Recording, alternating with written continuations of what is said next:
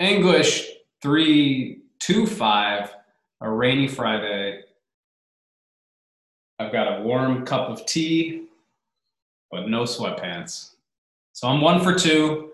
We'll talk through the end of the coquette today in anticipation of the midterm on Monday at 1240, popping up on your blackboard. You have an hour to complete the test. Uh, if you have questions about that, for people who are listening in, if you have questions about that, please let me know. Shoot me an email. I'll try to get back to you over the weekend.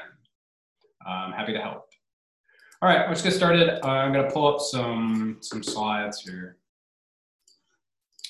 So we ended class on Wednesday with like halfway through a question. And um, since it's not like a question that's going to be on the exam and we don't really have that much time, I'm just going to kind of leave it off. But the question was about like um, like the different perspectives on the garden scene in the story. And if you're really interested in that, come find me in office hours and we can talk about it. But uh, I'm going to leave it off for now and go to um, the end of the text. So, um, like I did on Wednesday, just to kind of orient us to what we read for today, right? So, what's happening in this portion? I'm just going to read this off, talk through it, not spend a lot of time on it, right? But in this portion of what we read, Sanford and Eliza they resume cordial relations, and Eliza kind of justifies her kind of going back into the good graces with Sanford by saying like, "Oh, he's married. Nothing could ever happen between us. He's he's got a wife." Um, but then Sanford, of course, reveals that he doesn't love his wife. So everything kind of like goes back into a really difficult position at that point in the text. Eliza starts to essentially leave and not visit her friends and she stays behind to spend time with Sanford.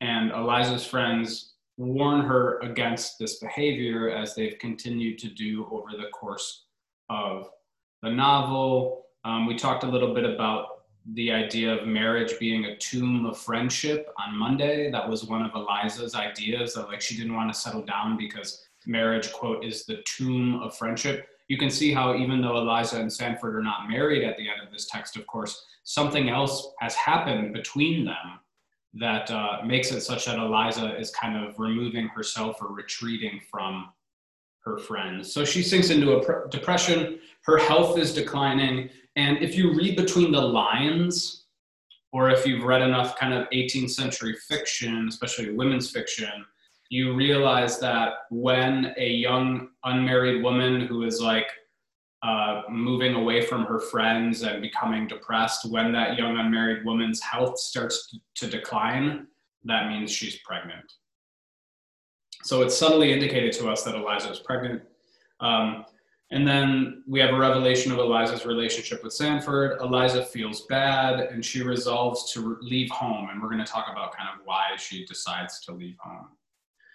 Eliza writes a series of letters to her mother and to Julia Granby. She asks for forgiveness. Sanford notes finally at the end of all this that he wants to marry Eliza, but he's worried about her dishonor. Who did the dishonoring, Sanford? Shit. You did the dishonoring, man. But you're worried about it now. What a double standard. Eliza forgives Sanford, but is also critical of his conduct. And then Eliza dies. Sanford's bankrupt, unconsoled by his faith in distinction to Eliza, because Eliza at the end, um, we're meant to understand that like she has found a bit of consolation in her faith, even despite her terrible circumstances. And we'll go around and talk about that a little bit too. But any questions on the details of what we read for today?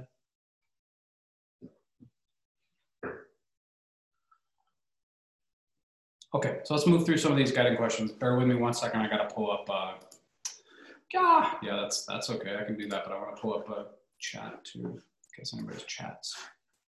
Okay, so the first question I asked you is kind of a simple one and kind of unrelated to some of the bigger questions that the novel brings us to at the end here, but I think it's a notable thing to kind of think through and talk about at least briefly. So I mentioned in the guiding question that like declarations like the idea that Eliza thinks she's going to die right? These kind of might strike us as kind of surprising, but I ask you to think about why these declarations might not have struck readers from the late 1700s as particularly dramatic, strange, or hyperbolic. So Eliza says, what desti- destiny providence designs for me, I know not, but I have my forebodings that this is the last time I shall ever accost you.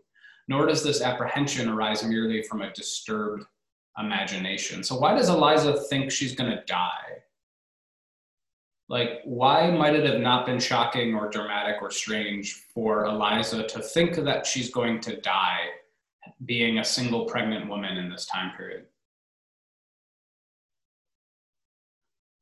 because she's going to be like so frowned upon that the depression is going to get worse and worse i guess and they didn't really have like like the doctors at the time who could help her either so it was going to happen either mentally or physically yeah that's actually a really Caitlin, a really nice way of thinking through both of the options here both of the both of the things that we want to talk through right so on a on the level of like psychology and society right? American society in this time period provided really little support or forgiveness for women who had children born out of wedlock. And so Eliza is actually completely justified in thinking that like her life is never going to be the same. And in fact, her life might just end because of the fact that what she's done is so, as Caitlin is telling us, what she's done is so um, outside of the traditional bounds of feminine behavior, right? So, like societally, um, she's going to be an outcast, right? She's going to not be accepted by anyone around her. She's going to have no support, and so it's kind of understandable that she thinks that she might kind of be meeting her ultimate end as a result of her being pregnant. So that's the kind of social reason. But there's a physical reason as well, too. Anybody want to kind of speak a little bit more to that one? the physical reason, the biological reason, the medical reason for why Eliza might think she's going to die being pregnant in the late 18th century? Could it be that like doctors, like when women gave birth, like doctors didn't have as much like medicine and stuff as they do today? So like, I feel like it was probably often for women to die during childbirth. Maybe she's assuming that. Yeah, that's exactly right. It's actually like um, the death of a mother in childbirth was actually in this time period a very real prospect right it's something that we now consider to be relatively rare right in a in the united states. But in the time period in the 1790s that would have been something that um, happened with what we would now understand to be relatively alarming frequency for precisely the reasons that Bree is mentioning is that kind of we don't have, we didn't have in that time period the same type of medical interventions that we do now that would allow a complicated pregnancy, what we would call in the 21st century a kind of complicated pregnancy, to um, go off without a hitch and not threaten the life of the mother, right? Question: Wouldn't it threaten the like more the life of the child than the mother? So could you is it fair to say that like because the child is at risk she is too because of like her love for the kid? Is that like a fair assumption? True. Yeah yeah absolutely. I mean in terms of the medical perspective here the child's life is just as much at risk as the mother's in giving birth in the late 18th century but yeah what you're saying caitlin is like if the child dies and eliza survives that does that also put her in a position where like she feels as if she's going to die, if not physically, then at least psychologically. Absolutely. Yeah, totally. So there's just not as many options, right, for for pregnant women in this time period, especially pregnant women on the outskirts of society, to receive the type of care which would make it so that um, death during childbirth was not a, a real prospect. So this idea that like Eliza would die as a result of her situation is actually not particularly dramatic or surprising for readers in the 18th century, even though it seems to us kind of hyperbolic. Right? Um, the other kind of passage here that I brought up is about why Eliza is happy in death. So, so she says, I hope, madam, that you will derive satisfaction from these exertions of friendship, and that united to the many other sources of consolation with which you are furnished, they may alleviate your grief, and while they leave the pleasing remembrance of her virtues, add the supporting persuasion that your Eliza is happy. Why would Eliza say that she's happy in death? Why does she say that to her friend in this letter? Because she doesn't have to deal with society anymore. That could be, right? That's a kind of reading of the text that moves against the grain of the text, right? That allows us to think about Eliza as this kind of resistance figure, as opposed to a figure that is purely um, uh, a moral lesson for young women readers. But so yeah, for sure, she could be happy because like because of those reasons. But why else? Why else might Eliza be happy in death in this moment?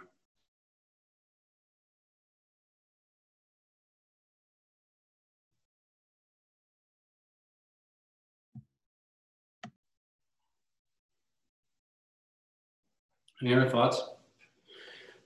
I mean, there, another way to think about this is that Eliza is kind of like she's basically making her friends and her letter writers feel good about the situation. So even though the situation is going to turn out bad for her, she's kind of making the rhetorical move that would say that allows for the people in her life in her orbit to feel better about themselves. Right? To feel better about their actions or their lack of action as it concerns what happens to her. So there might be a kind of like savvy rhetorical move here for Eliza too.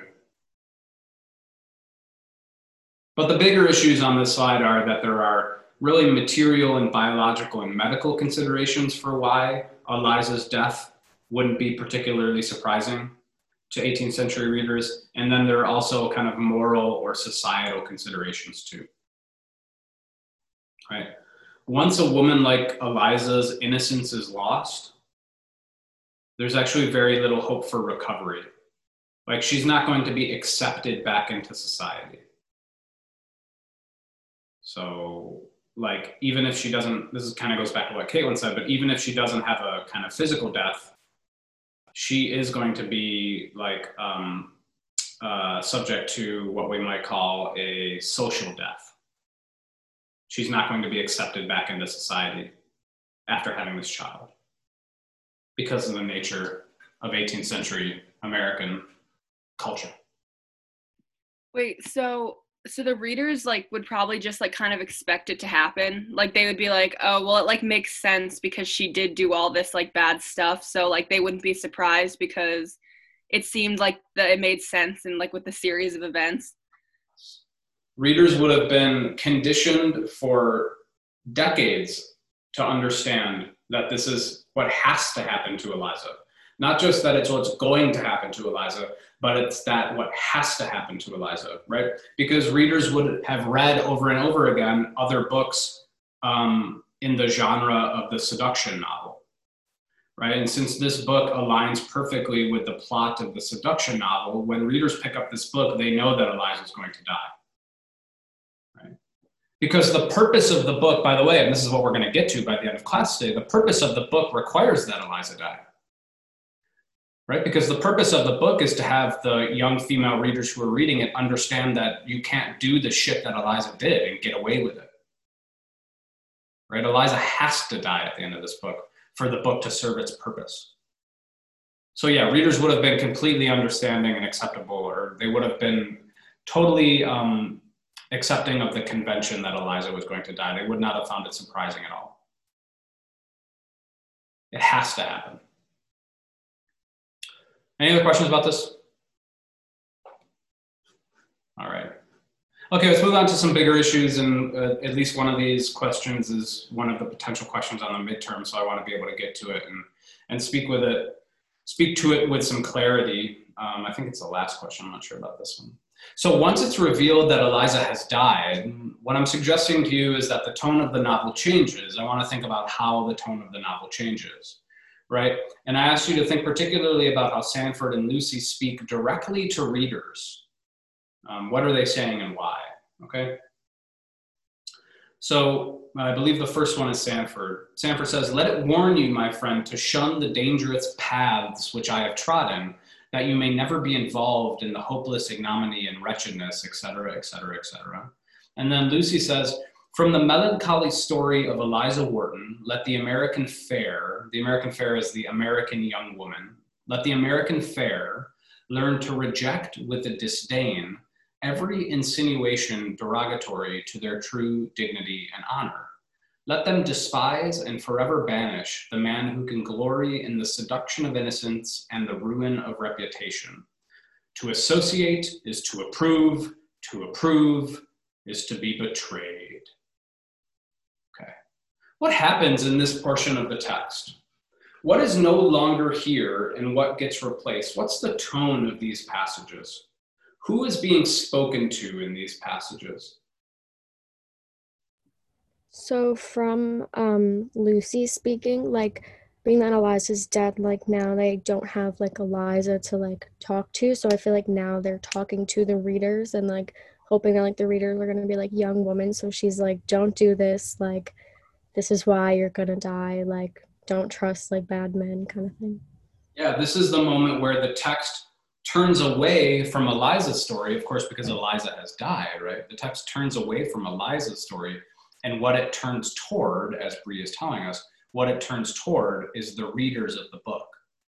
So it's almost as if Lucy kind of like becomes less a character in the novel and starts to be the teacher of the readers of the book and says, as Bree is saying, hey, don't be like Eliza right? Don't associate with men like Sanford, or it's going to lead to your ruin, to your seduction and to your ruin, right? So, what's gone from the end of this book, right? Eliza, literally speaking, right? Eliza is literally speaking gone from the end of the book. She's dead. But what type of narrative is also gone from the end of the book? If all of the characters now are speaking directly to the audience, what are the characters no longer doing? It's like no longer a seduction novel. It turns more into like a precautionary tale. Like if you take part in these actions, you'll turn out dead. Yeah, good.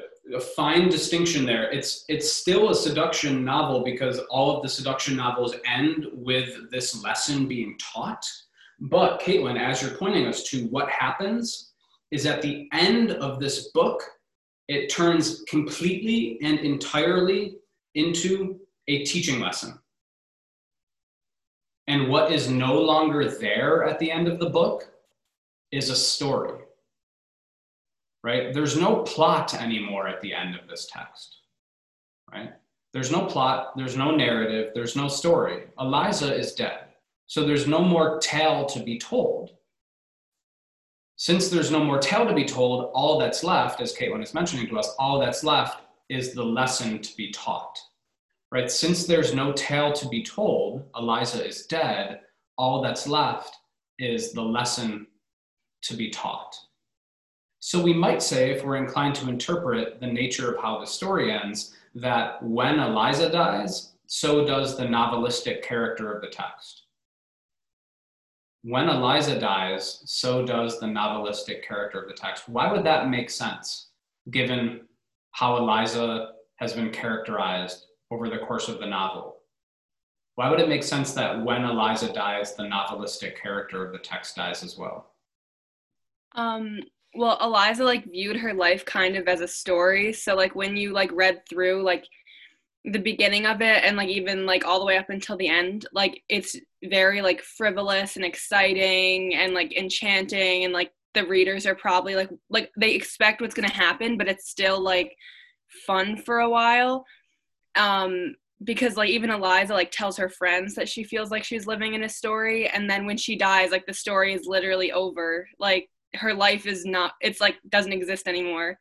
Yes precisely. It makes perfect sense that the novelistic character, the kind of adventurous, fun, plot based portion of this book would die when Eliza dies, because throughout the entirety of the book, as Josie is telling us, throughout the entirety of the book, Eliza is aligned with and characterized through her identification with novels, with stories, with adventure.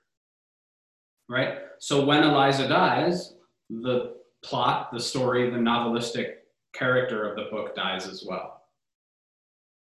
And when all of that novel and plot and adventure goes away, what's left is just simply the moral, the lesson that you're supposed to take.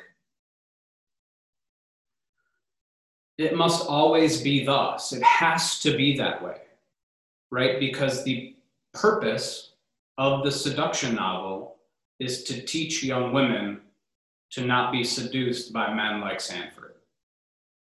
Right? So you have to get rid of the story at the end and you have to harden and make as clear as possible the lesson.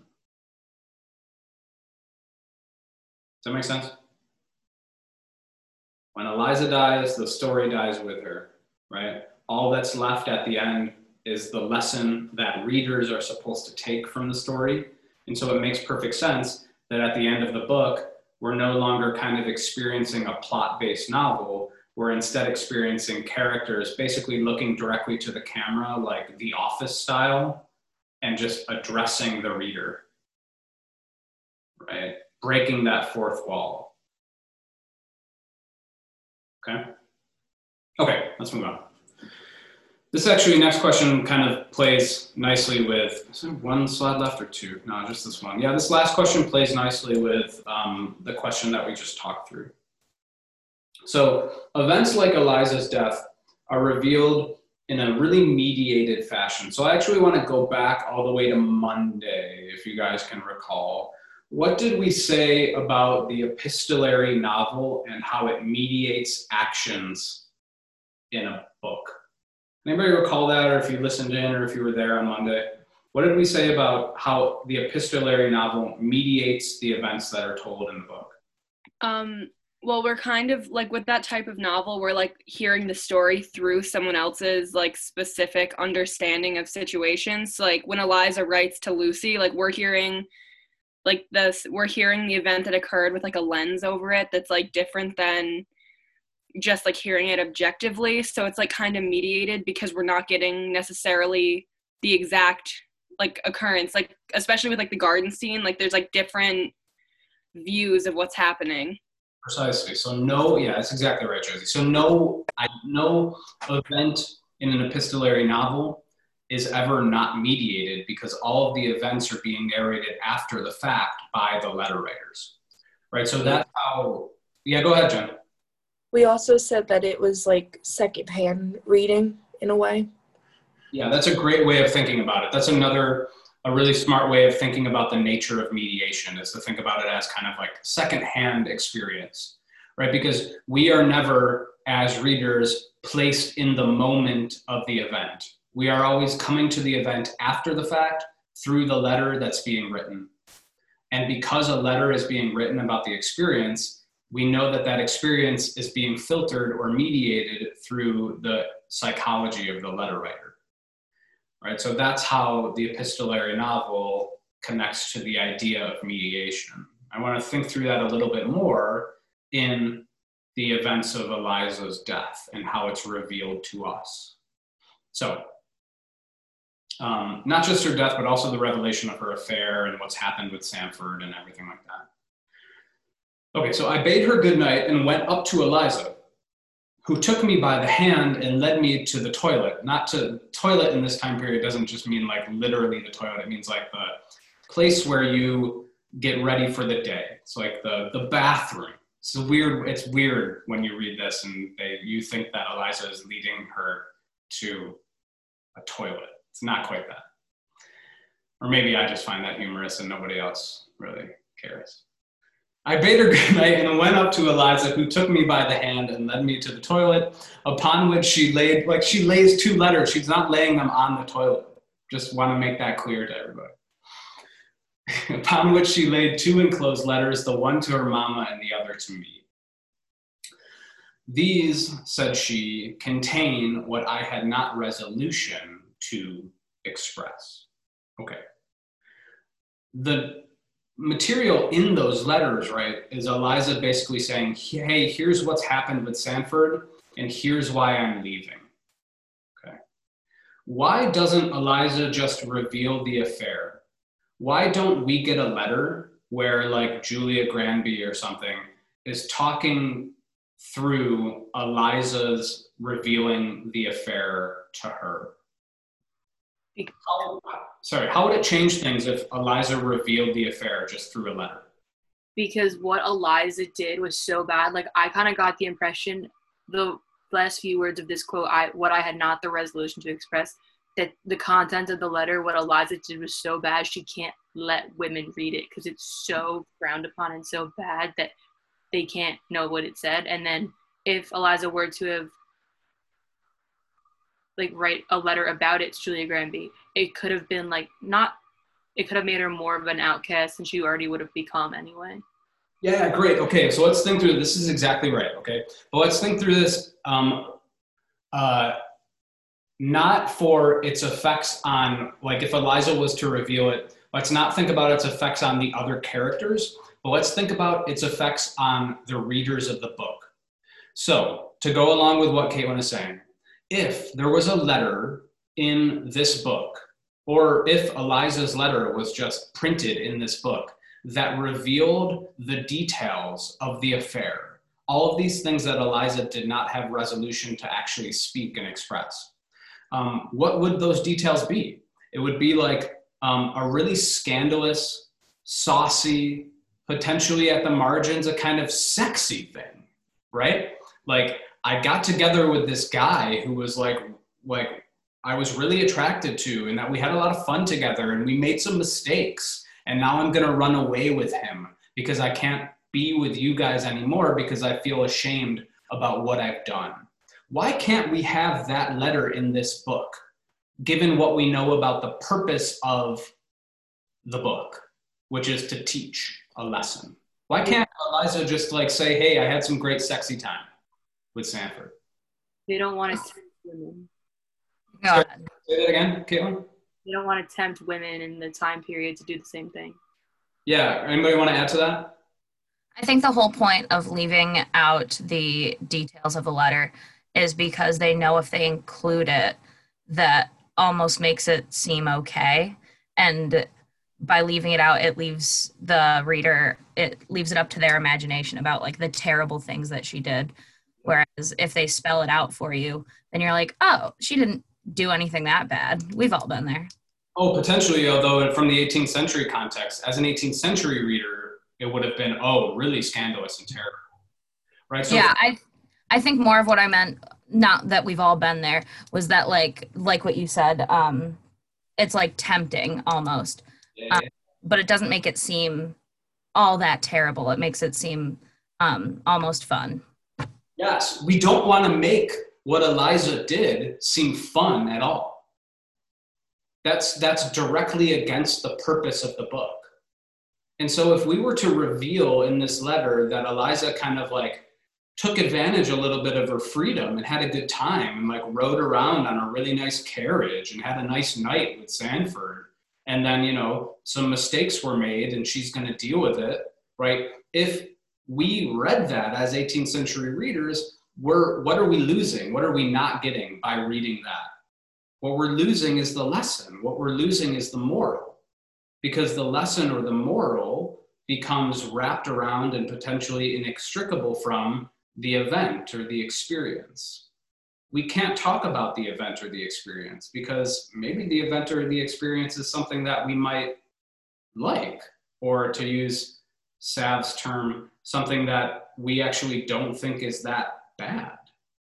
Right? So by not expressing it at all, it makes the experience or the event seem as bad as possible, something we want to stay away from.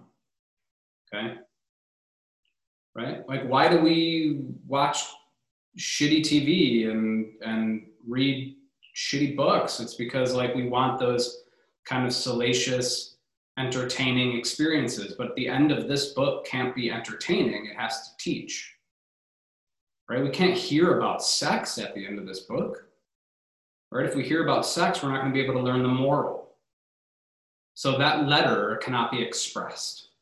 It has to be explicitly set aside and only pointed to and hinted at through intimation and mediation. Okay? So that's Eliza's affair. But let's talk um, about her death. It's kind of the same idea, but um, in a different register. So um, this is after Eliza dies, and the family is learning about how it happened and the fact that it has happened. In this situation, we continued till a neighbor sent us a Boston paper. Mrs. Wharton, the mom, took it and, unconscious of its contents, observed that the perusal might divert her a few moments. She read for some time when it suddenly dropped upon the floor. So, what happens in this scene? Um, is the mother like reading the letter that Eliza left for her? And then she like drops it to the floor, probably in like shock because she can't even like take it. Like what it's whatever is like being said is so horrible and shocking that she has to like drop it on the ground and can't even read it, like Yeah. finish it. The second part of that is exactly right. She can't finish it because the contents of what she's reading are so shocking, um, so sad, so appalling that she has to kind of drop it to the floor in panic and shock. But it's not a letter, it's actually the, the paper. She picks up the paper and she starts to read it. So, what is she reading in that paper? Yeah, Jen, go ahead. The death of her daughter Yeah, and Right. like where it, it happened. exactly. And then like it starts to say that it must be Eliza's death story. Right. Right. So what Eliza's mother reads in that Boston newspaper is basically the announcement of her daughter's death. Right. But importantly, what do we as readers not get? We get Eliza's mom reading the story and dropping the paper, but we don't get the What's story. the paper? Yeah, we don't get the paper, right? Was that Sam? Sorry to talk over you. You want to add on to that? yeah. Sam? No, I was just gonna say we don't get to read like we don't know exactly what her mom is reading, so we don't know like Oh, I was talking and I was on mute. Yeah, go Um, ahead. we just assume it's really awful that whatever Mrs. Wharton is reading about her daughter's death is just so bad, and we're just we don't get that content. We don't know what's being said. Exactly, right? And so as we continue to think through this idea, we're going to think through why that is. And it has to do with what we just talked through with the affair portion, right? So we don't get the details of Eliza's death there, okay? So the fact of Eliza's death, the way that it's announced to us as readers, is through a series of mediating levels, right? We don't get narrated to us the fact of Eliza's death or the experience or event of Eliza's death. We get Eliza's death, the, the experience or event of it, narrated to us through a series of mediating layers. And in this passage, there's actually two mediating layers. So what are the mediating layers in this in this passage that we just read that gets us to the point where we begin to understand that Eliza has died?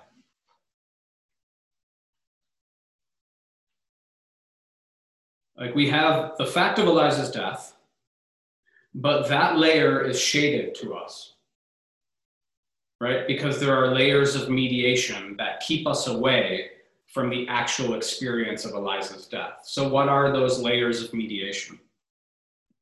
Um, okay, so the it's being read like through a newspaper by Mrs. Wharton, and then we're reading it in a letter from I, I don't know exactly who wrote this part of it. It was either Lucy or Julia, probably. I think it was Lucy. And so we're getting it, or maybe you know, maybe it was Julia. I don't know.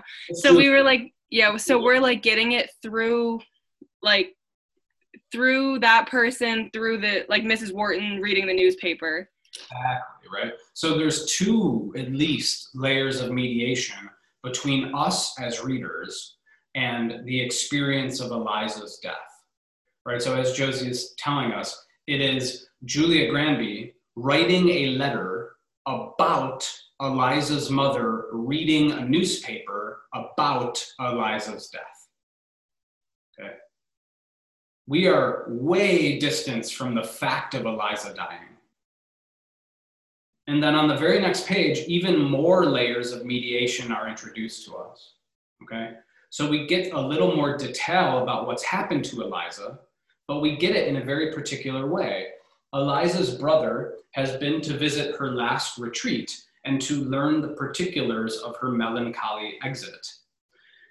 He relates that she was well accommodated and had every attention and assistance which her situation required. So we're learning a little bit more about Eliza's death, but again, we're learning it through various layers of mediation. What are the layers of mediation here?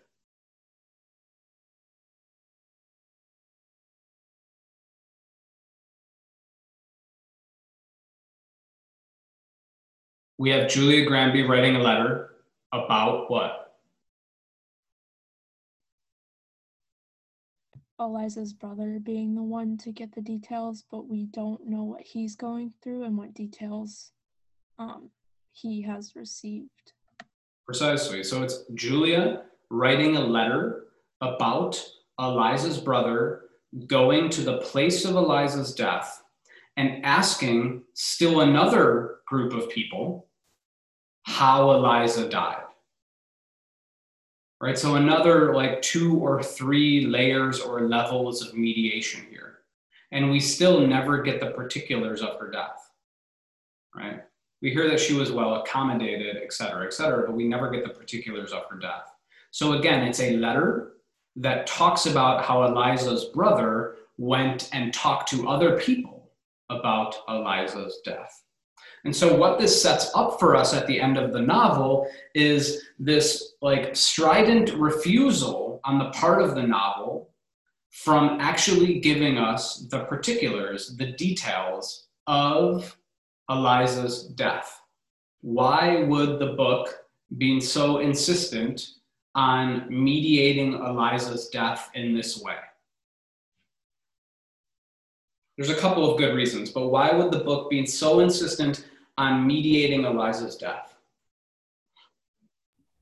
Could it be that like so like let's say she just died of like natural causes, like she could end up gaining sympathy from readers and like the author wanted her to be seen as like a bad person. And so like to have separated herself from her family and then die and now like we don't know how she died like can't allow us to have sympathy for her.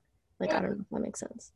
Nice. So the yeah if we were given the story of Eliza's death, where basically she's outcast from her family because of one bad mistake, and she has to move into another state, basically, and like live essentially by herself and give birth to a child that no one's going to be able to care for with her. And she dies in the midst of that childbirth, and so does her child. Like, if we were actually given those events and narrated those experiences, we would be sad. Right? Just like if we were given the experiences and the events of Eliza's affair with Sanford, we might be titillated. Right? If we were told about Eliza's death in particular detail, we might be sad. We might have sympathy, to use Bree's word. We might have sympathy for Eliza. Why can't we have sympathy for Eliza? She's supposed to be the bad guy. Yeah, she is the person that we are not supposed to model our lives after. And so we can't feel sympathy for her when she dies. Her death is supposed to be a lesson for us. Right? So, all of these layers of mediation, what they do is they provide enough information for us to get the lesson but not enough information to get the person, right? Enough information to know the lesson, but not enough to know the person. Because if we began to know the person, we might feel excited. We might feel sad. We might feel ashamed. We might feel depressed or happy. And all of those emotions are going to take us away from the ability that we have to learn the moral or the lesson of the story. Anybody who was around on Wednesday or who listened into Wednesday's class might be able to think through the connection that this point has to what we talked about on Wednesday with regard to emotions and irrationality and speech and rationalism. Can anybody think through that connection if you've had a chance to to listen in already, or if you're here? like how you were talking about how men when they like feel emotions they compare themselves to women Yep. like they like they lose their masculinity Yep. And when and when we are overwhelmed with emotion, what happens to us? Like what happens to Boyer when he's overwhelmed with emotion? He loses his masculinity, but that is um, demonstrated through what physical act? He can't speak. He no longer can speak, right? And as we know from Franklin during this time period, speech, talking between people, debate, disputation, persuasion, that's the height of learning, right? So when we can't speak, when we are overcome with emotion, we can't learn. So, how does this connect to the point we just made about the end of the book?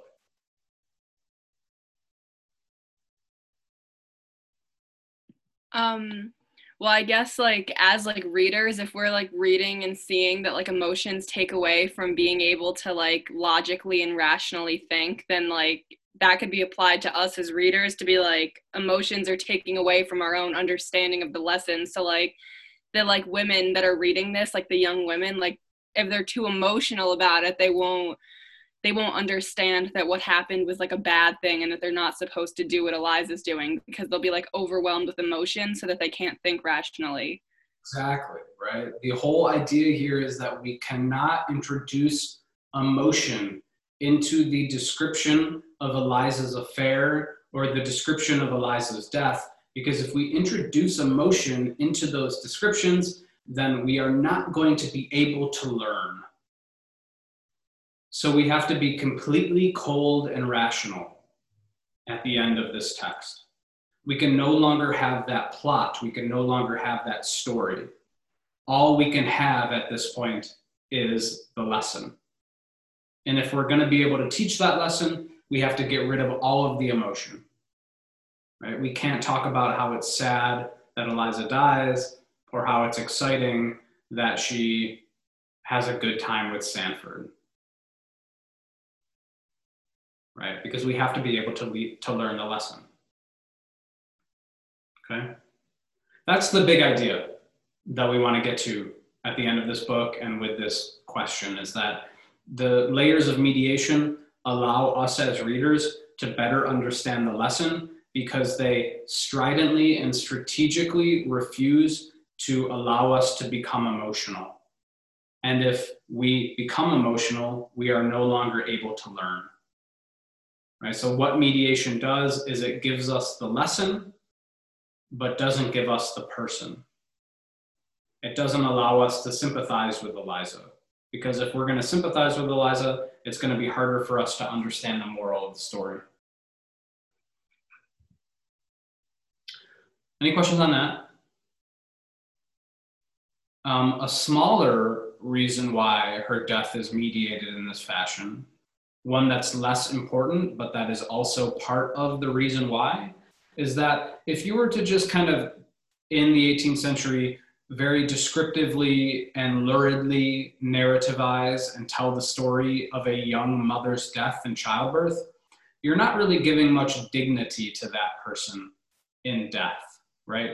You're kind of taking advantage of that situation. And so by like basically shading our eyes from Eliza's death, we're giving Eliza a measure of dignity at the end of her life. So that's another another reason why that happens at the end of the book. So like this is a story that at its heart is about sex, betrayal, catastrophe, and death, but at the end of the text you would never think that's the case. Right? Because you do not have entryways, you do not have access to the events that give us a sense that the book is about sex and death and catastrophe and betrayal, right? Because those experiences are never narrated. Cool? All right. Uh, enjoy your weekend. Go put some sweatpants on and find a blanket. Uh, if anybody has any questions for me, I'll stick around here and I will be in office hours later today as well. But have a good weekend. Thanks, everybody. Bye. Have a good weekend.